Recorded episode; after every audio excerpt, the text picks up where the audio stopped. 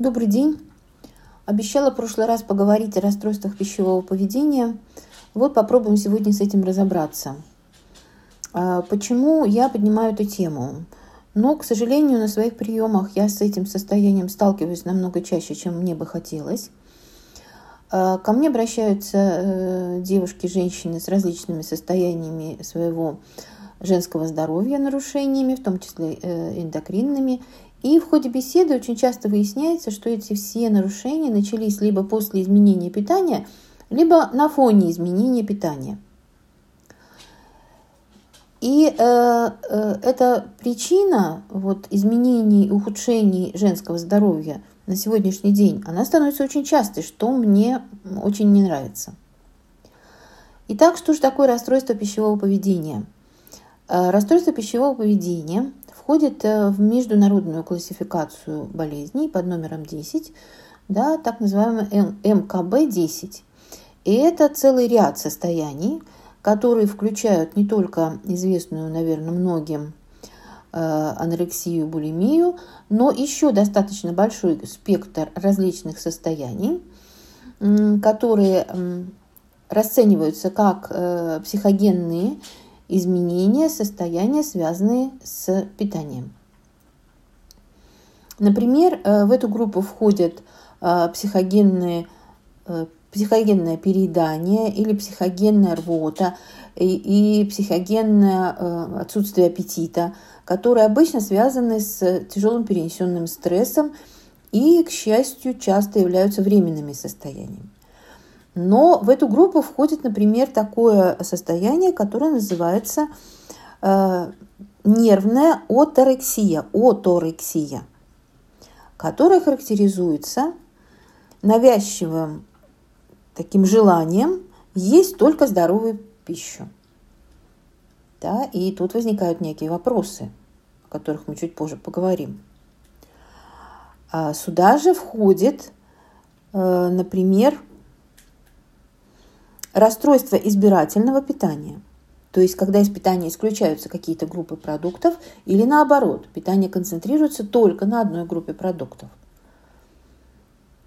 А, тоже есть вопросы, да, согласитесь. Ну и, наверное, очень многим знакомое состояние, которое тоже включается, между прочим, в МКБ-10, которое называется ночное переедание. Вот э, такая интересная ситуация которой очень много вопросов. И э, вот у меня лично, как у доктора, есть три таких основных вопроса по всему этому поводу, которые я хотела бы, с которыми я хотела бы поделиться с вами.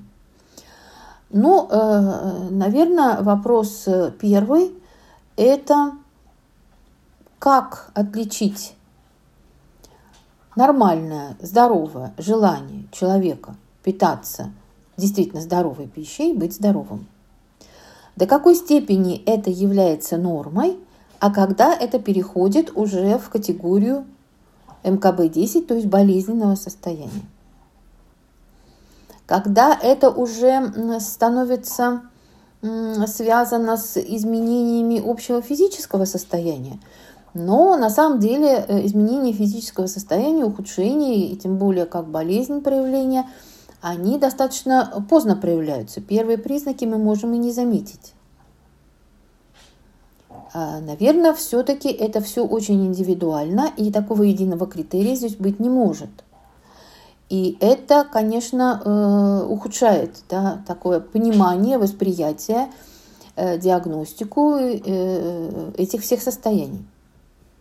Второй вопрос. Если расстройства, вот эти все виды расстройства пищевого поведения – они входят э, в МКБ, то есть международную классификацию болезней, то есть они воспринимаются как болезни, у них должна быть какая-то причина. Здесь тоже все очень неоднозначно.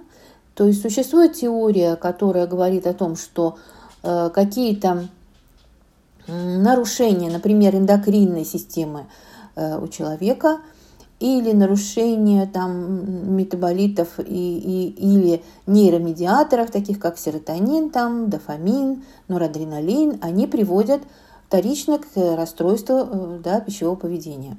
Или какие-то заболевания желудочно-кишечного тракта. Но согласитесь, да, много людей, которые имеют такие изменения здоровья, но далеко не у всех из них возникают вот такие вот устойчивые расстройства пищевого поведения. Есть теория социальная, которая говорит о том, что э, некие да, модные тенденции питания диктуются да, социумом или некие критерии красоты, которые, э, да, вот, например, совершенно не отражают женское здоровье. Но, опять же, тиражируется это на массы, но далеко не все э, страдают этими состояниями. Хотя то, что я наблюдаю, это, конечно, тенденция к расширению да, и увеличению количества людей, которые этим, этими расстройствами страдают. Есть теория личностная, которая говорит о том, что только люди с определенными характеристиками э, личностными, они будут страдать вот этими расстройствами пищевого поведения. Ну, например, анорексия, да, считается, что это, по сути, такие в основном это девушки такого инфантильного склада, которые не хотят взрослеть, которые хотят, чтобы бессознательно, возможно, о них заботились, и э, поэтому отказываются да, вот от такого взаимодействия э, с пищей и доводят себя иногда до летального исхода. Ну, э, в общем-то, здесь тоже все не так легко и просто, как кажется. И кто-то решает свои проблемы внутренние, психоэмоциональные одним путем, кто-то пытается да, еду как мы говорим, использовать с непищевыми целями. То есть вот четкого понимания того, э, кто подвержен этим состояниям, э, мы не, не имеем. Что является вот э, причиной такого, то есть вот из этой характеристики МКБ мы тоже это не можем понять. И последнее, если это все-таки болезни, да, относятся к категории болезней, то должно быть лечение. И здесь тоже вот полное вообще вот совершенно непонимание того, что. То есть начиная от антидепрессантов, психотропных различных средств и заканчивая э, различными видами психотерапии, психологическими какими-то да, проработками. То есть, опять же, единого понимания, что делать, тут тоже нет. А если мы не понимаем причины, то мы, конечно, и не можем лечить, потому что мы занимаемся только на самом деле э, симптоматическим лечением. Давайте на это все посмотрим немножко с другой позиции. Вот с того, что я говорила в прошлый раз вообще о питании, и э, то, что наше питание, э, оно отражает наше отношение вообще к жизни. То есть это зеркало нашего отношения к жизни, к миру. И это действительно так – Э, вот смотрите, мы, когда мы едим, неважно, что мы едим, растительную пищу, животную пищу, минеральную пищу, все, что мы берем в рот, это все равно часть внешнего мира, которая не является нашей внутренней средой организма. И когда мы это берем в рот, то мы, э, да, осознанно или бессознательно, но мы понимаем, что вот этот внешний мир, который попал внутрь нас, мы должны его каким-то образом переработать, взять из него то, что нам нужно, а то, что не нужно, выкинуть обратно. То есть процесс питания – это процесс взаимодействия с внешним миром.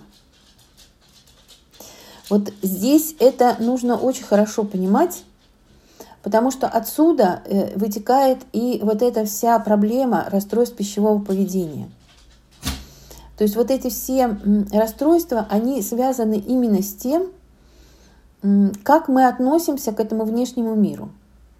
Я бы сказала, что расстройство пищевого поведения – это некая такая программная ошибка сознания э, в мироощущении, в мировосприятии и в понимании э, взаимоотношений между мной и внешним миром. А здесь существует закон, а, по которому развивается вот это вот наше взаимоотношение на самом деле с внешним миром.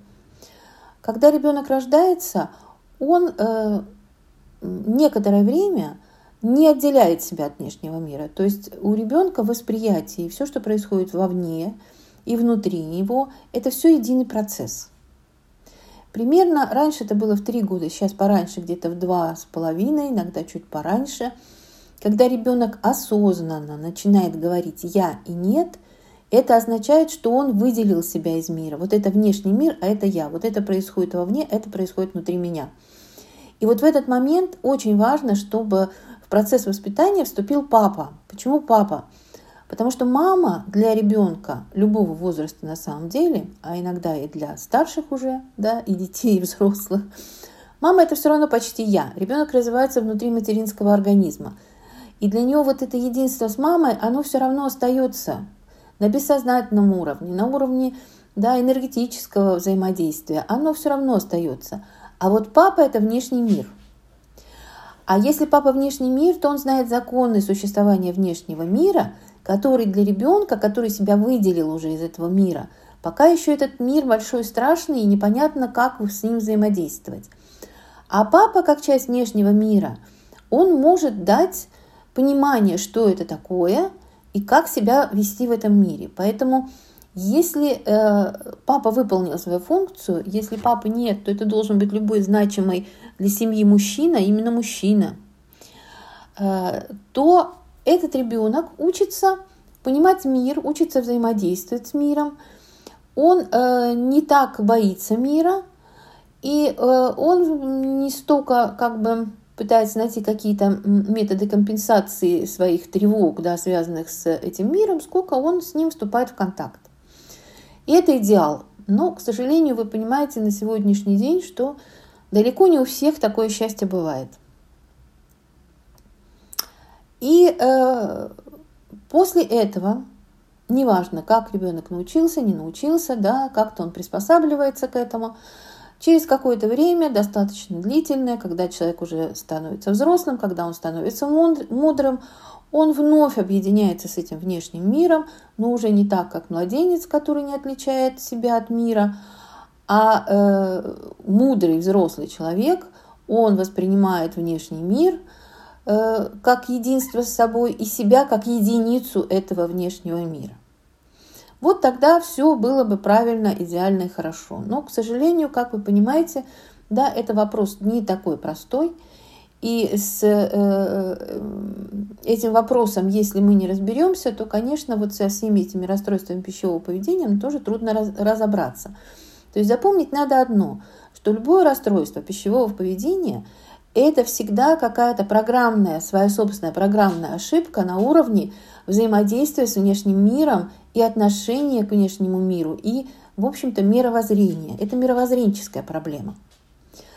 Все, что касается различных э, э, способов, э, да, методов э, э, здорового питания, так называемого на сегодняшний день, которые действительно во многом являются, я согласна, расстройствами пищевого поведения, когда это доходит до такого да, фанатизма. А, и здесь надо э, помнить об одном, что очень многие вот эти самые системы здорового питания, то, что на сегодняшний день называется, они вышли из лечебного питания. То есть в свое время э, врачи, диетологи работали над э, составлением диеты для людей с определенными заболеваниями. И э, через какое-то время эти системы стали тиражироваться на широкие массы. Люди стали их пробовать, и многим становилось хорошо на этих системах питания. И их стали воспринимать как вот, да, системы здорового питания.